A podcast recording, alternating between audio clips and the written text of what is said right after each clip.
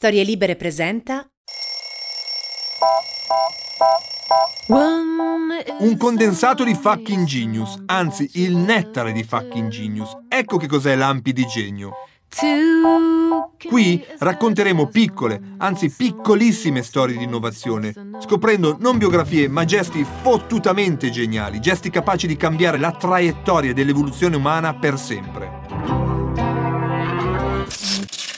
Scommetto che questa non la sapevate. Samuel Morse era un pittore. Quel Samuel Morse, sì, proprio quello del telegrafo.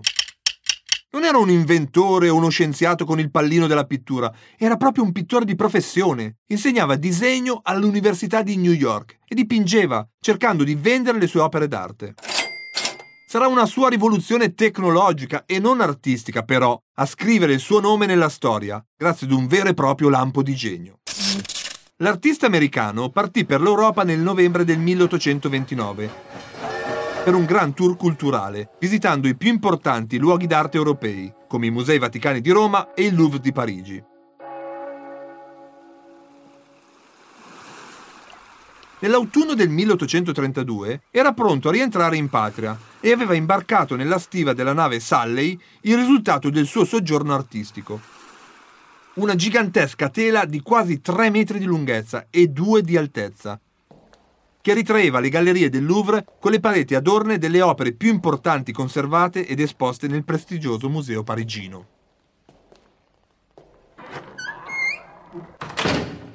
Ma l'esperienza più importante del suo viaggio, anzi della sua intera vita, doveva ancora arrivare.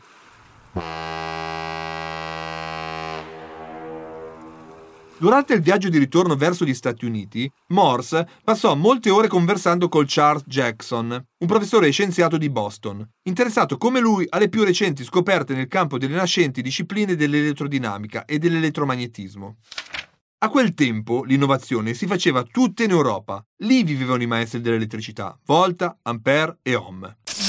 Sembra che proprio durante una di queste discussioni, mentre Jackson esponeva a Morse e ad altri compagni di viaggio le teorie sulle scariche elettriche, sulla velocità della corrente elettrica nei fili conduttori e sull'effetto magnetico delle correnti, Morse ebbe per la prima volta l'intuizione della telegrafia elettrica e rivolgendosi al suo compagno di viaggio affermò se così è e la presenza dell'elettricità può essere resa visibile in ogni parte voluta del circuito, non vedo ragioni perché l'intelligenza non possa essere istantaneamente trasmessa a distanza attraverso l'elettricità.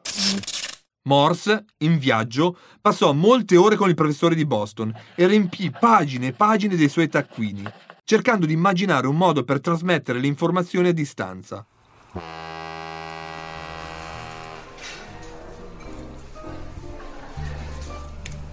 E durante l'ultima serata a bordo, quando ormai il transatlantico era in vista del porto di New York, Morse si avvicinò al capitano della nave, annunciandogli. Bene capitano, un giorno lei sentirà parlare del telegrafo come una delle meraviglie del mondo. Si ricordi che è stato inventato a bordo di questa buona nave.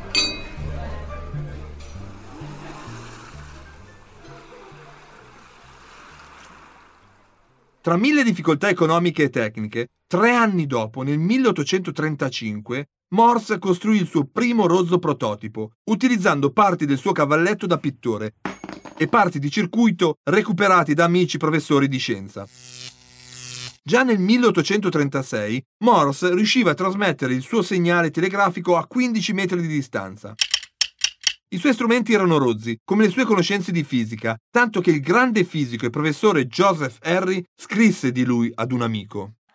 Conosce così poco la materia elettrica che non sarebbe in grado di far funzionare le sue macchine ad una distanza di poche yard. E invece, con la caparbietà tipica dei grandi geni e dei grandi innovatori, metro dopo metro Samuel Morse migliorò i suoi strumenti e grazie ad un finanziamento del governo americano il 24 maggio 1844 inaugurò la sua prima linea telegrafica. Quel giorno venne trasmesso il primo messaggio telegrafico della storia americana, tra Washington e Baltimora, distanti 60 chilometri.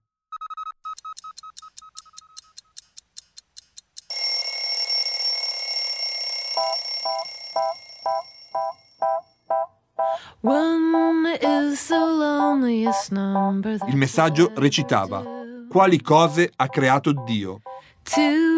Noi, forse, avremmo trasmesso: Che lampo di genio, Mr. Morse!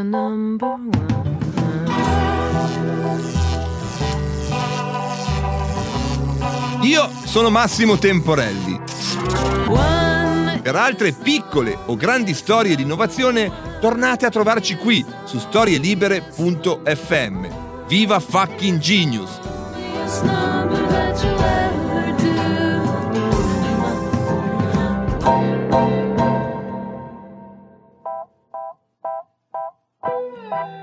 Fucking Genius è anche un libro edito da HarperCollins in cui troverete questi e tanti altri contenuti inediti.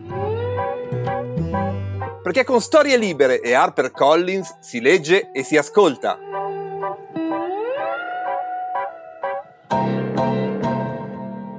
Una produzione storielibere.fm di Gianandrea Cerone e Rossana De Michele. Coordinamento editoriale Guido Guenci.